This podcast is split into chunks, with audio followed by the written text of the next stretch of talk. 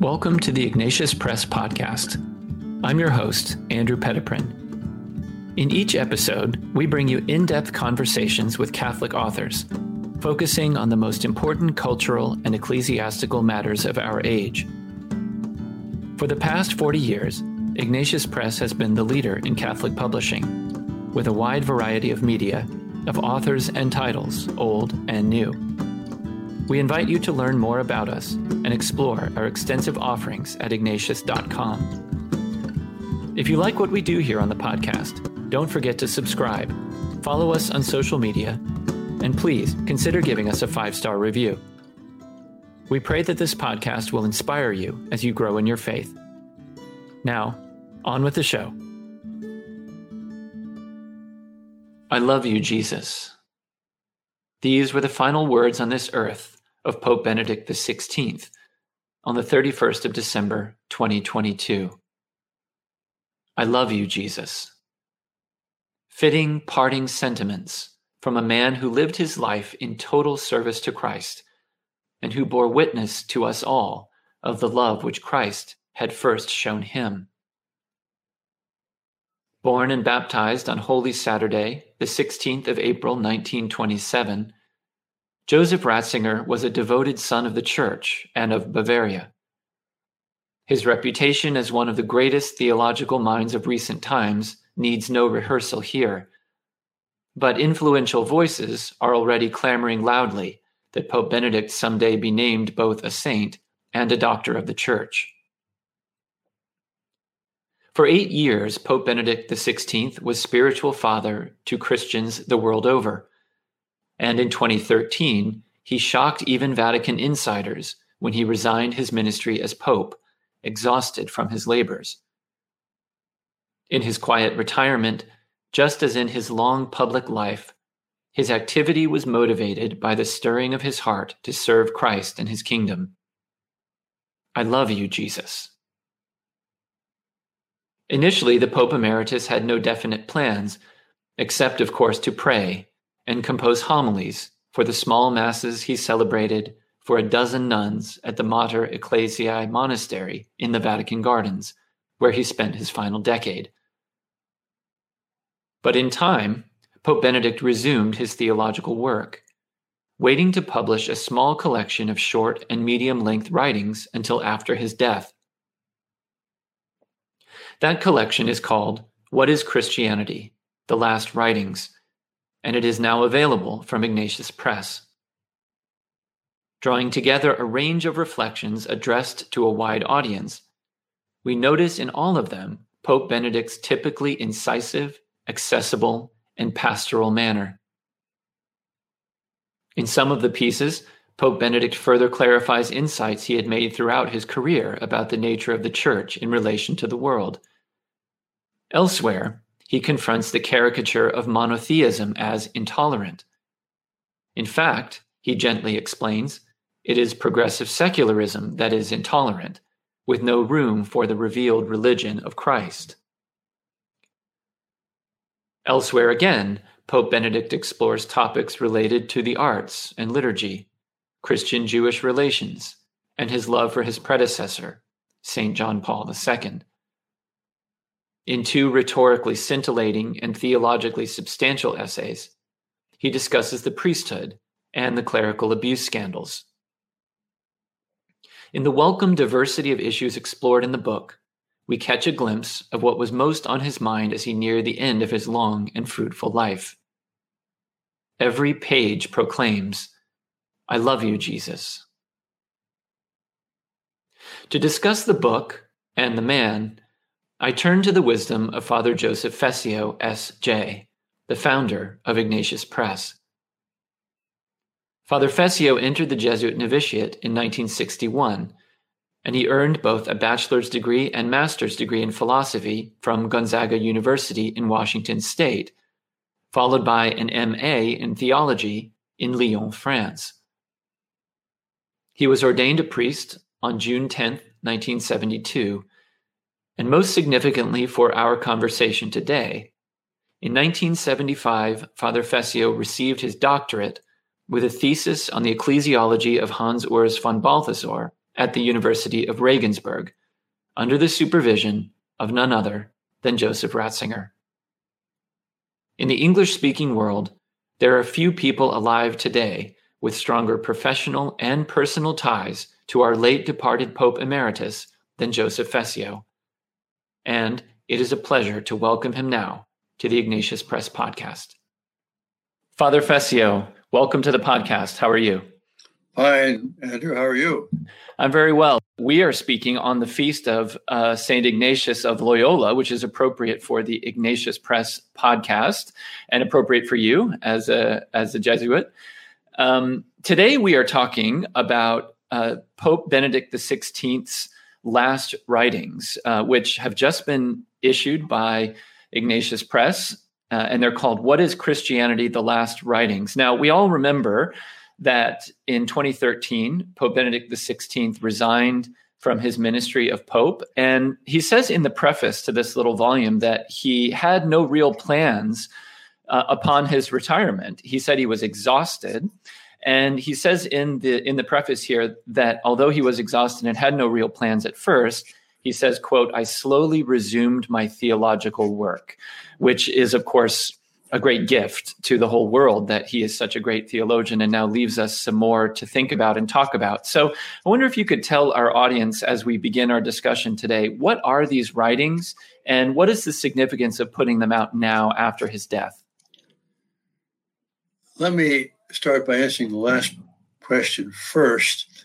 Uh, he believed that God was urging him to resign and he gave uh, warning of that in an earlier interview with Peter Seewald, where Peter, Peter asked him uh, when he was still Pope, is it possible for a Pope to resign?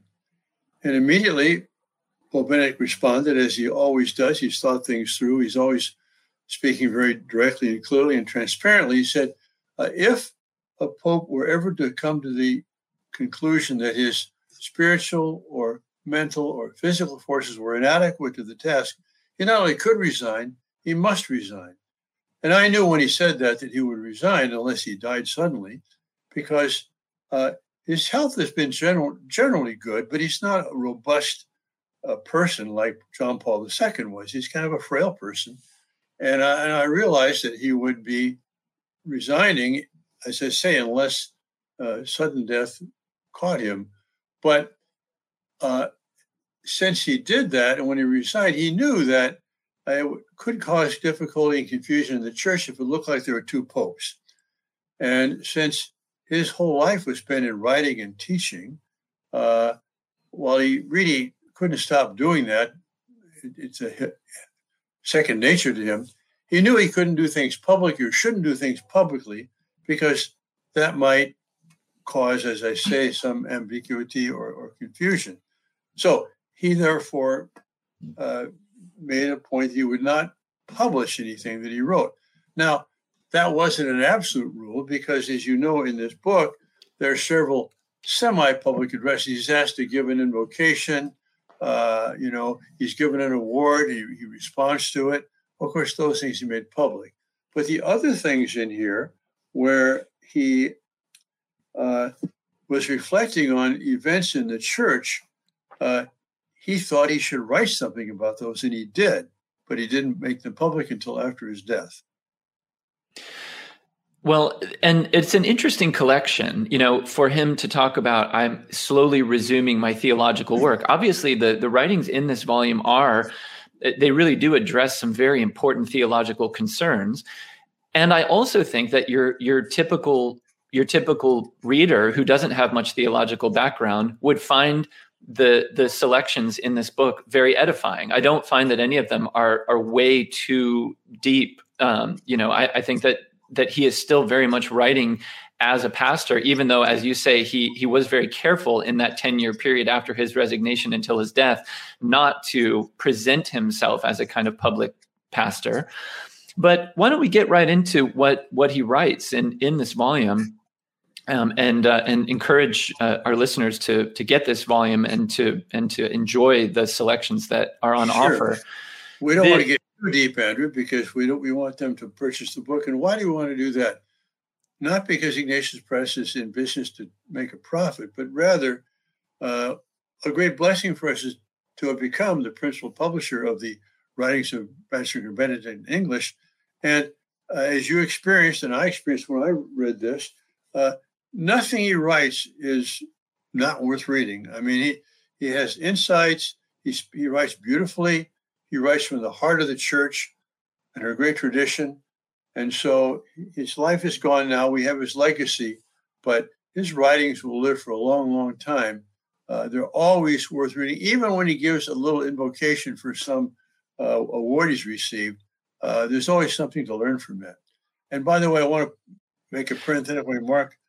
Uh, Andrew, we only met now here on this recording, but your name reminds me of a book I really enjoyed when I was a young man, Le Petit Prince. Uh, yes. And your name looks like it comes from that Petit Prince. Is that a short It does. French so I'm. Name? I am told that it does. Yes, it's a French name, and I'm told that it does come from Petit Prince. And uh, I've yeah, I uh, so I'm I, am i am the little prince here for you today. Um, okay. Though I, have never met anyone with the actual name Petit Prince, but uh, it is some kind of shortened form okay. from that. But yeah, I wonder if Pope Benedict liked the Little Prince. I think it's a very deep spiritual work, really. it, it is. Um, well, let's uh, let, let's let's uh, get let's get into it. And as you say, we we want to we don't want to reveal everything. the The book itself is just is just a really wonderful read. But there are some broad categories that I think we can we can discuss and sure. maybe speculate a little bit about what was you know what, why Pope Benedict specifically wanted to talk about some of the things that he does in this volume. In the first chapter, now the book is divided into six chapters, but the chapters themselves are really made up of different essays that are paired or that are sort of put together in particular ways. And in the first chapter, the chapter is called World Religions and the Christian Faith. Now, we know that Pope Benedict was very interested in, in this topic. He gave several, um, both before he was Pope and while he was Pope, gave um, all sorts of different addresses and wrote lots of different things about the relationship of Christianity to other faiths. And he, in a kind of tidy, um, accessible way, he he re, he re-examines some of those same themes that you you'll find in some of his earlier works here in the first chapter, and in particular, he is talking about um, the shall we say kind of the the mission, the missionary work of the Christian in relation to the fact that we live in a world with all kinds of different religions. I wonder if you could say something both about what we find here in the volume and just what you know about Pope Benedict Joseph Ratzinger's works more generally about his his his view of the the missionary role of the Christian in the modern world.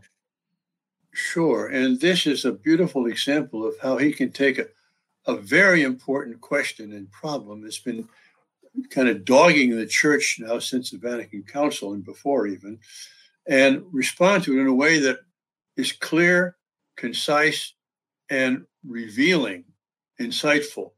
Uh, let me preface this by saying that uh, although we published 40 or 50 titles by Joseph Ratzinger Pope Benedict, uh, most people aren't aware of the fact that he rarely wrote books. What he did was teach courses, write essays, give homilies. When he did those things, he did them in a very orderly way so that they were then collected into books. Uh, the ones I can recall that he did as books, uh, reading Milestones, which was his autobiography up until the point he became Archbishop of Munich Freising in 1981. Uh, the Spirit of the Liturgy, that was probably the central work, both in time of his writing and also in terms of his interests, uh, because he was born on the vigil of Easter Sunday, a Holy Saturday, 4:30 in the morning. Went four hours later. His wife, his mother, took him to the church for the Easter Vigil, which was then celebrated in the morning. Uh, so his, his life, both national and supernatural, began at the heart of the church's liturgy, and that marked his whole life. So that was a book he wrote over about a nine-year period, uh, specifically as a book and not simply as a collection of previously given essays or, or talks.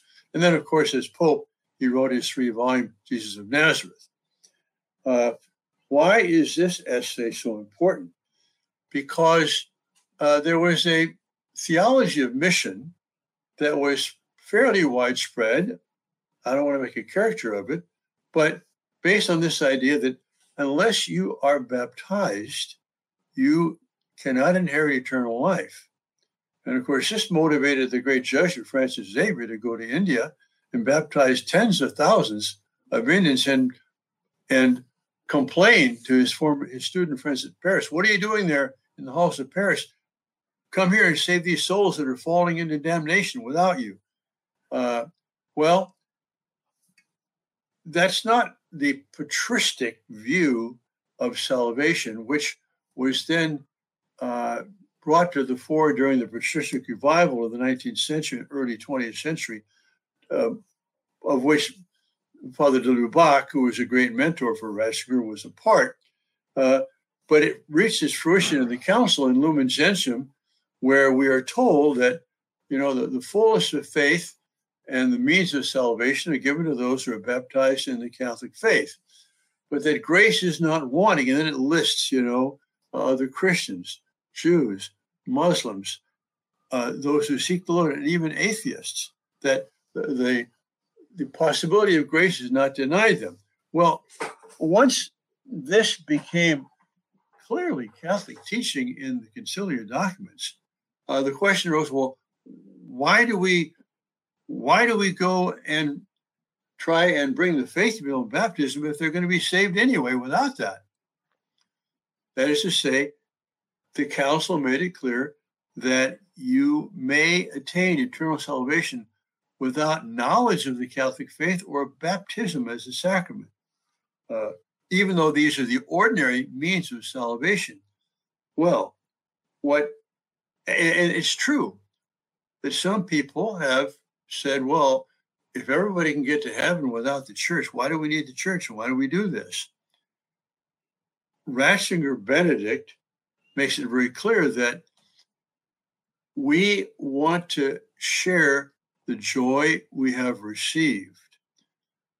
It's not simply that we want to save people from hell, which we do, but ourselves first of all, but rather knowing Jesus, being able to serve him, responding to his invitation, having the sacraments, having his word to guide our lives uh, is a source of joy and flourishing. And therefore, the missionary impetus should not at all be dulled by the realization that people may have the possibility of salvation without baptism uh, or knowledge of the Catholic faith. Rather, uh, we should have a, a, deeper motivation, the motivation of love. By the way, uh, and you can interrupt me anytime, it's your show, you know. Uh, but I'm, I'm an old man now, and old men tend to talk because they've got a lot of things to talk about, a lot of experiences if they remember them. And I do some of them. But here's a little anecdote to, to illustrate this. Uh, after Joseph Ratzinger became Archbishop of Munich Freising, he, of course, had to give up his academic career, uh, where he had many, many doctoral students, of which I was one. And we got together and talked to him and said, Well, now, now that you're an archbishop, we can no longer, you know, you can no longer have graduate students. Uh, what can we do to kind of keep alive that experience we've had with you? And we came up with this idea of the Schülerkreis, the school or student circle. Uh, and so every year, uh, Ratzinger's former graduate students would meet with him for a weekend. Usually, we pick a monastery somewhere, uh, and we'd have meals together, we'd have mass together, we'd have seminars together. And uh, at that time, one of my former Schülerkreis colleagues was Father Christoph Schönborn, who later became uh, Archbishop Cardinal of Vienna in Austria. And on one of these Schülerkreis meetings, must have been 30, 40 years ago, um, the reading, the gospel reading, was on the workers that got paid uh, after coming at the 11th hour, got paid the same amount as the ones who came and bore the heat of the day's work. And that homily, as all his homilies, was very striking. I never forgot it. And every time I would hear that passage, it would recall to me that beautiful homily he gave. Well, some 20 to 30 years after that moment, after Schoenborn became cardinal, he was invited by a mutual friend of ours, Judge Bill Clark, uh, who later became uh, Reagan's, uh, what was it? Uh, oh, the uh, defense, not defense department, but uh, sort of like a chief of staff in, in DC. And became also became Secretary for the Interior. Anyway, Judge Bill Clark has a little chapel in near Paso Robles, California, and he invited Colonel Schoenborn to visit and say mass, and I was there too. So we're at this little chapel. Uh, Cardinal Schoenborn reads the gospel, and it's that gospel of the 11th hour. And right away, of course, I'm thinking of Ratzinger's homily on that gospel. And so Colonel Schoenborn begins his homily by saying, Many years ago, Joseph Ratzinger gave a homily on this gospel. He remembered it too. And he recounted what was it. Now, I can't say it as beautifully as Schoenborn did, and not as beautifully as Ratzinger did originally, but basically it's this, and it relates to this text we're talking about. Basically, it's that uh, those who have worked the entire day in the heat of the day at the side of the Lord should not feel any regret or envy at those who come at the last hour and get paid the same. Why not? Because we've had the blessing, the privilege, the joy of being with the Lord all day sharing his sufferings, sharing his joys, working with him, contributing to his work. And therefore, we should not feel sad or or deprived if those who come later and have not worked as hard as we have are given the same, you know, the same amount of recompense. Anyway, it was a beautiful thought, uh, which struck me and struck Cardinal Schoenborn, and uh, I live with it yet. But that is related to this uh, because one can say, well, why should I, you know, strive to keep the commandments and uh, go to church every Sunday at least, and go to confession at least once a year, and uh, you know, receive baptism and confirmation, and be married in the church, and try and follow the rules. Why should I do all that when these people are living off in the pagan lands? They can be saved too. Well, being a Christian, being a Catholic is not a burden; it's a joy that the God, by the way, in the creed, credo in deum omnipotentem, I believe in God Almighty. Well, the God who created this universe, who keeps in mind every molecule, every atom, every quark, every electron, uh, every boson, everything, every moment, without whose knowledge we would fall back into nothingness, that he should come for us, suffer for us, die for us, gather us together as a church. Uh, what a joy that is. And of course, that should be the fundamental impetus for missionary activity, not that we're going to save you from hell, even though that's a legitimate motivation. And I've been a teacher. I know that if you want students to study, you don't simply give them uh, encouragement to have the joy of learning. You say there'll be a test on Thursday. Better prepare. Mm-hmm. And that gets more results usually than relying on their goodwill. Yeah. Uh, on that note, and what a what a marvelous story you've shared. I I, I find that just really encouraging. Your your story uh, of hearing uh, the future pope, I guess at that time, uh, preach on that gospel passage. In in this in this essay, and we'll use this to transition to the next chapter. Um, to the point that you that you've made already very well, I just want to highlight the something that jumped out to me in in Pope Benedict's reflection on um, on the need for continuing a, a continuing sort of missionary posture for the church is this invitation into what he calls the whole greatness of our existence to the encounter with the living God, and that reminded me a lot of the way the church talks about itself in Lumen Gentium. It's the the way that we see it presented in the Catechism, in the writings of of, of de Lubac and others, and and in Ratzinger's work itself. And that's a vision that I found as someone who's come into the Catholic Church from outside to be very attractive. You know, the, this invitation into this fullness of existence and this great mystery. Um, and and that maybe is is a good transition and you can say more about that too. I'd love love to hear more of your thoughts on that father fessio. But there are a couple of really lovely little essays here in the next chapter in chapter two about uh, liturgy.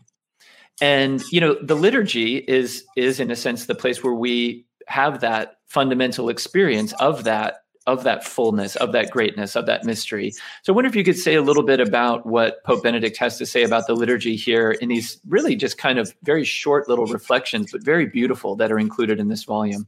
Yes, these are reflections which you'll find the roots of them in his really small masterpiece called The Spirit of the Liturgy.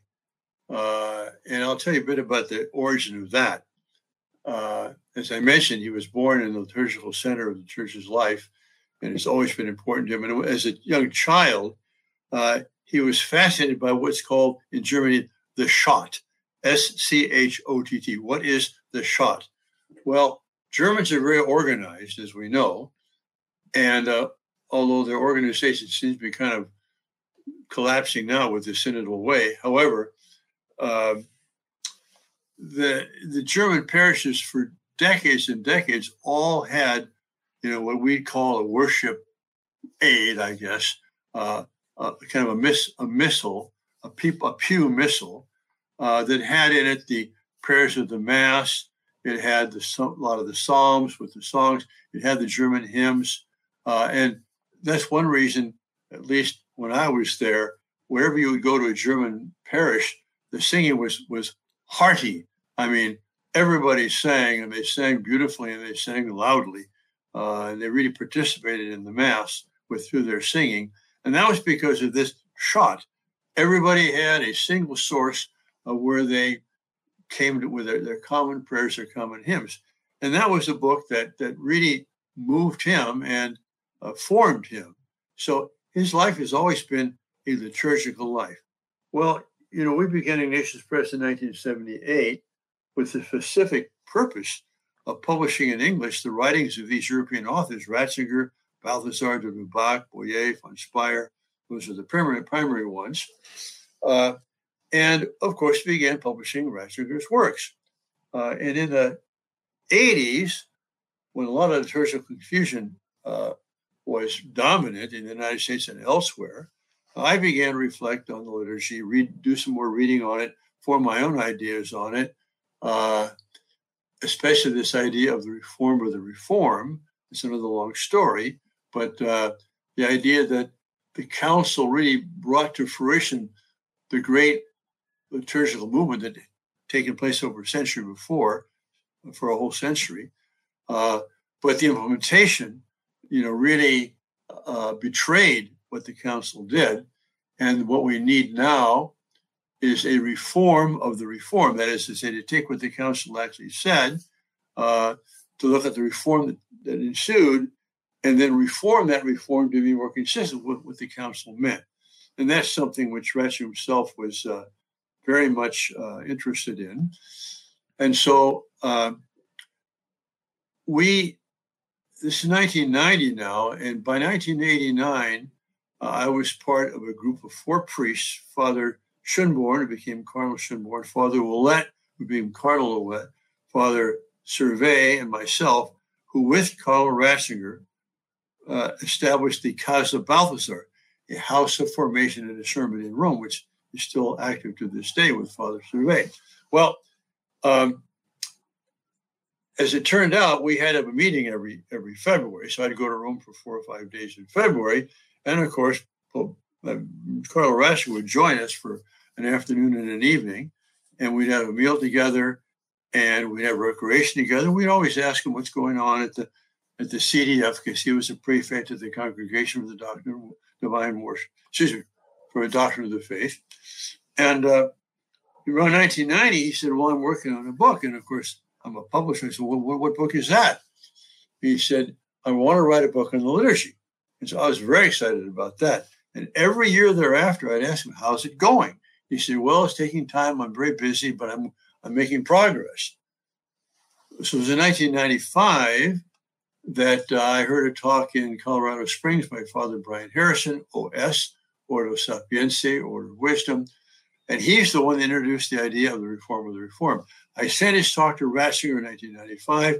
Ratzinger wrote back and said, Yes, I agree with him wholeheartedly. This is what we need. And so uh, I began to celebrate liturgy myself in a way that was consistent with this idea essentially being the Novus Ordo, uh, with taking all the options which are more traditional, like facing east and using Latin for the ordinary and so on.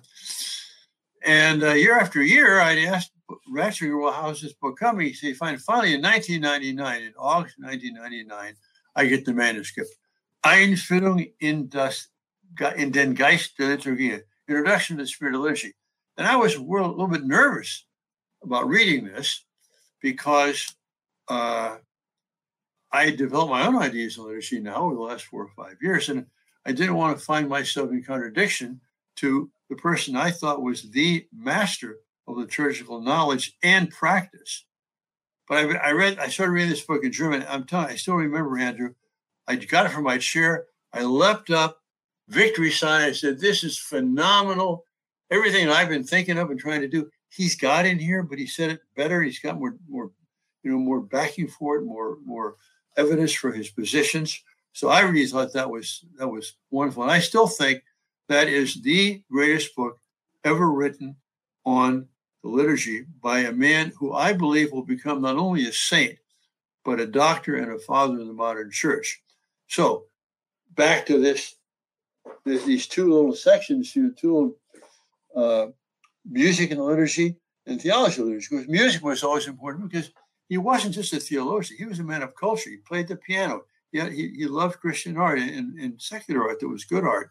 Uh, so here we have a little excerpt, if you will, a little jewel from that great crown, which I consider his larger book, The Spirit of the Liturgy. I'm not sure if I answered your question, Andrew, but I certainly, uh, you know, I I, uh, I, avoided it well if I did if I didn't answer it. I think the richness you provide it, it in you know fleshing out the, the the man and his wider his wider thought is so valuable for us here. I would just love to to to point out one beautiful line from sure. one of the two essays uh, from his from the essay on music and liturgy. He says, "For me," or he says, "Music for me is proof of the truth of Christianity." Uh, that just really bowled me over. You know, um, it, it's it, you can do all kinds of things with that line, but uh, what a beautiful sentiment from a man who, as you say, was you know just the great just such a great mind. And and and I hope right along with you that he will indeed be a doctor of the church. He he definitely deserves it in my book.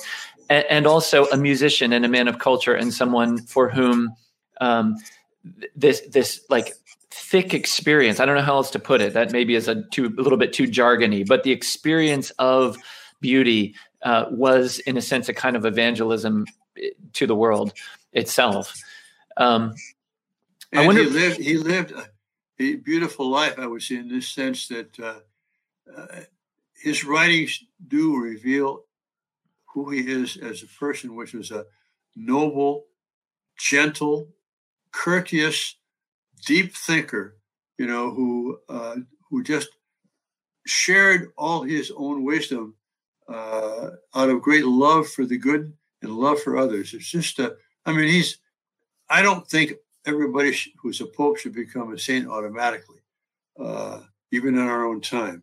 But he is one of the many people that I have lived with and been pleased to know that, blessed to know that I would say certainly is lived a holy life and a beautiful life and is worthy of canonization and emulation all of that certainly comes through in in the the selections in this volume too, Father Fessio. Um, let's transition now to um, and maybe just spend a minute or two because there's there's so much to get to. But he there's a significant portion of this collection of last writings dedicated to the the Jewish Christian dialogue. I wonder what was the impetus for Pope Benedict to write about that in these last years of his life?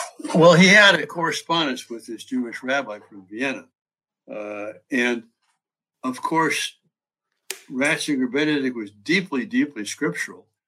And you can't be scriptural without having a deep love for the Jewish people who are elder brothers in the faith and whose writings, you know, the, in the Old Testament are the source of our gospel. I mean, the New Testament can be viewed simply as an interpretation of the Old, interpreted by Christ, who brings to fulfillment of all the promises and reveals their deepest meaning.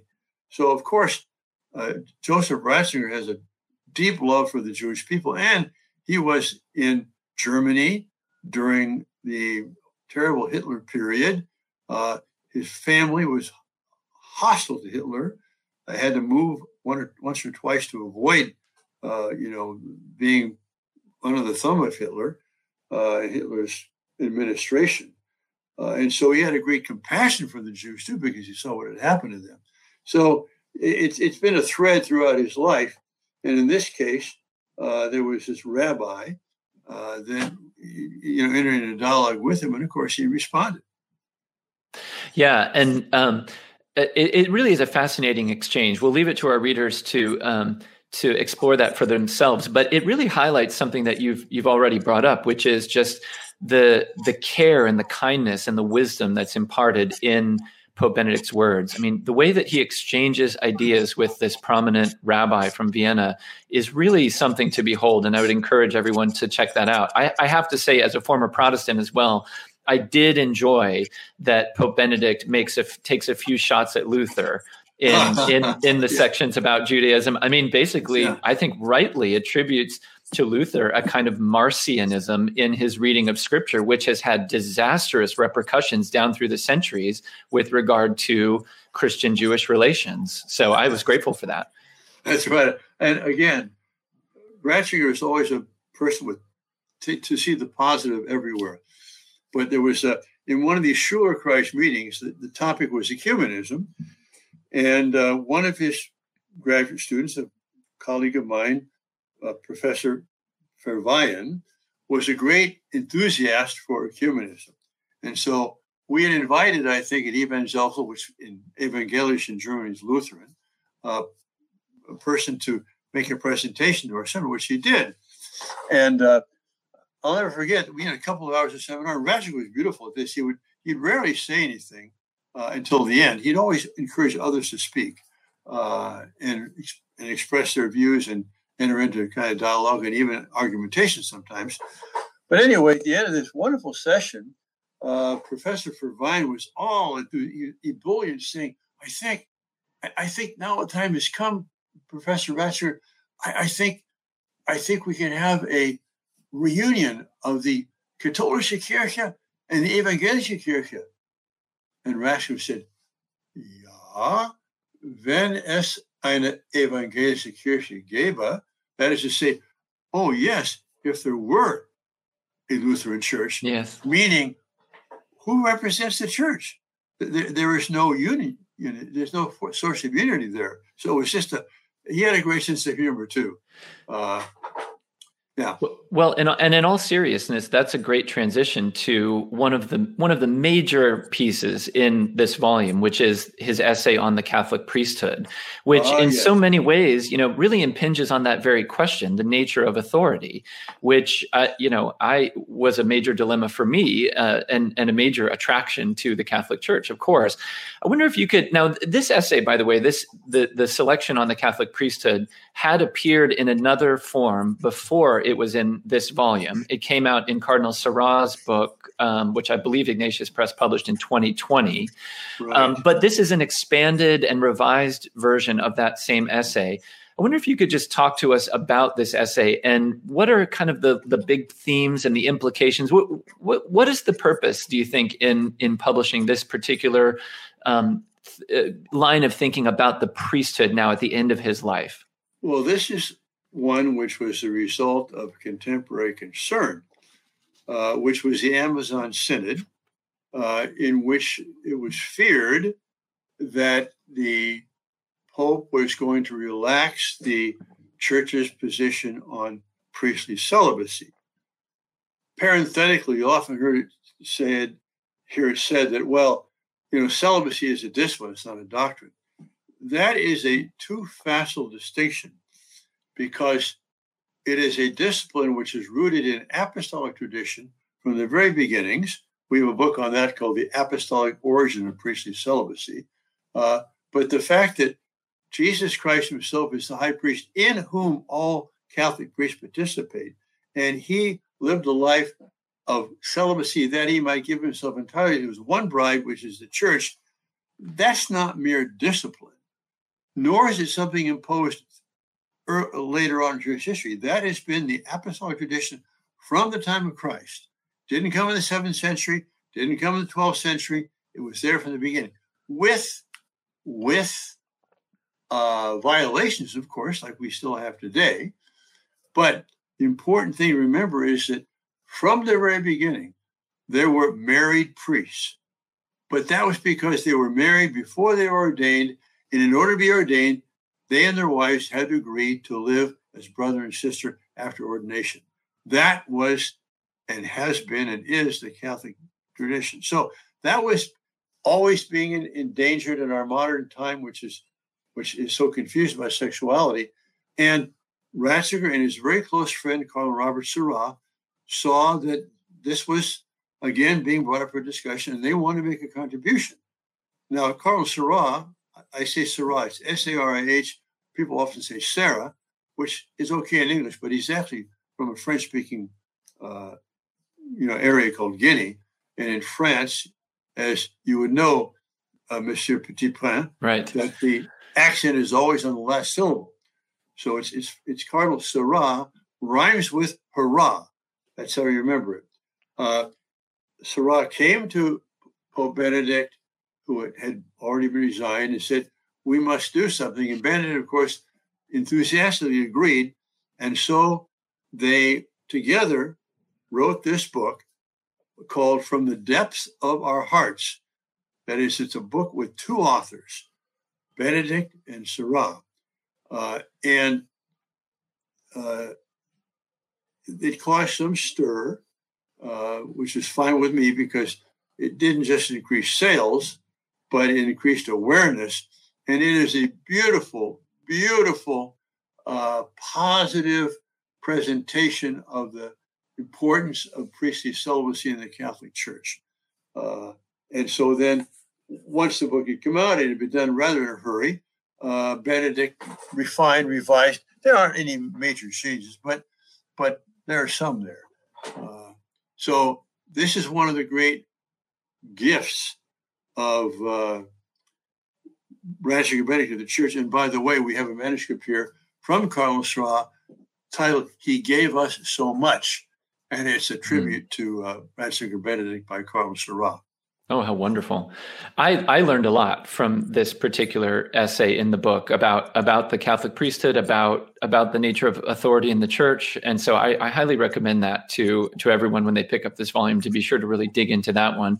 Likewise, the next essay, uh, the meaning of communion, which again we don't necessarily need to dig deep into that one unless you'd like to, Father. But I think there again you see some of the same stuff that we've talked about already. You know, the the Vatican II emphasis on sort of the nature of reality, what the church is. You know, the idea of you know um, commu- thinking in terms of relation rather than substance, and you know, some of this sounds a little bit highfalutin theology, but it really is very accessible stuff. That is that that is. Uh, I think we can all learn a lot from engaging with that. Um, so, yeah, would you like to say anything about that? It's a very very, very important theological concept, this idea of communio. And you may know, Andrew, that after the council, there were several of the great theologians at the time who wanted to perpetuate the spirit and the teaching of the council and draw out its conclusions. And they formed a journal called Concilium. Uh, and it was Ratzinger, de Lubac, Balthasar, Bouyer, and Kung, Rahner, and Schillebeeckx. Well, it soon became obvious that Kung, Rahner, and Schillebeeckx were, were departing from what the others thought was the true meaning of the council. And so they resigned from the board and they founded a journal called Communio. And they represent what is called communio theology. What is communio theology? Communio theology is that theology which uh, began with the ressourcement movement, that is, going back to the sources. Scripture is a primary source, of course, but not neglecting the patristic sources, the early medieval sources, uh, which Thomas himself was a great synthesizer of, and integrating into that the uh, findings and, and, the developments after the Middle Ages, such as uh, German philosophy and idealistic philosophy and so on, Uh, all these things have to be brought together in an intellectual communio, that is, bringing the good out of all these different perspectives, but also a social, personal, real communio of brothers and sisters in Christ. So uh, that theology is, uh, you know, been being carried on now by the so-called communio theologians in journals such as Journal Communio, and that's why this essay is so important. And in particular, uh, it is a not a reaction to, but a response to a uh, a misconception that our Christianity is primarily between each of us individually and Jesus, and through mm-hmm. Jesus to the Father, the me and Jesus spiritual. Now, there's a truth to that. Only we have responsibility for choosing life over, excuse me, choosing salvation over damnation. And yet, we don't do that It's really an I, but as part of a we, as he will say. We're part of this community. Uh, and that has implications for all sorts of things, including uh, whether we can pray for the salvation of all. Big controversial thing. Mm-hmm. Balthasar is, is considered to be a heretic because he says we can hope for the salvation of all. But of course, Ratzinger and Jean Paul II, St. Jean Paul II, happen to agree with Balthasar on this. But again, here we have in his beautiful, short, succinct way, kind of the last departing words of this great pope and theologian on this topic, communio. It, it is a really illuminating little little chapter that uh, draws out those themes that are part of this much larger story that you've begun to tell us. Which I, I'm very grateful for this little essay that he's included at the end of his life. That this idea of communio that he's been working on for decade after decade is still something that he really wants to talk to talk to the world about at the end of his life. Um, in the few minutes that remain, Father, you know th- this this is a little book and it's very accessible, but necessarily we have to leave out a lot of important stuff and and just therefore encourage our listeners to buy it and read it. But I do want to touch on or the, at least buy at least buy it. At least buy it. Yeah. I mean, boy, I sure no, have a lot of books that I've too. bought. We want people to read these things. They're nourishing. I think that this is a very readable book. I, I, I do. I think this isn't going to be one that anyone's going to want to leave on the shelf.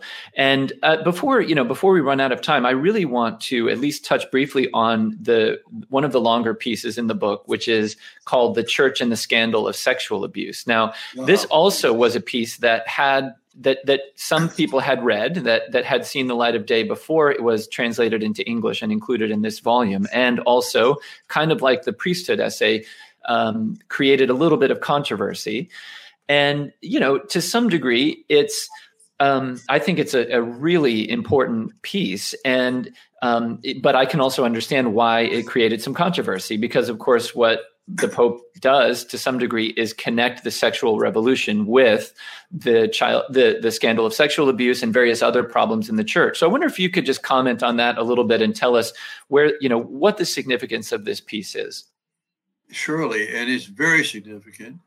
Uh, again, it's an, what we would call an, an, occasional piece in the sense it was occasioned by a reflection on the abuse crisis and what its effects have been in the church.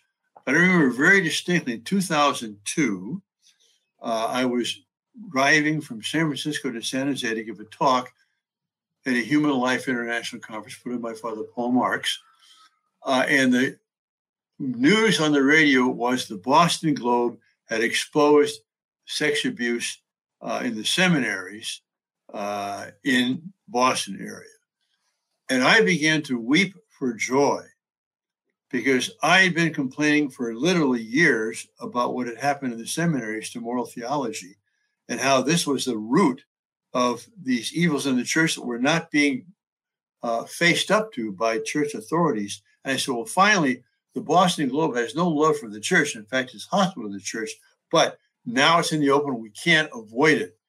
Uh, and what Ratzinger does in this essay, and he said it before elsewhere, uh, but he gathers it together all in one place here, is that the origin of this priestly abuse crisis lies in the moral confusion, the th- confusion in moral theology after Humanae Vitae in which the seminaries uh, do not accept these, for the large part, do not accept the teaching of Humanae Vitae, which means that sexual intimacy and sexual uh, fertility are in, ineluctably and uh, unbreakably linked.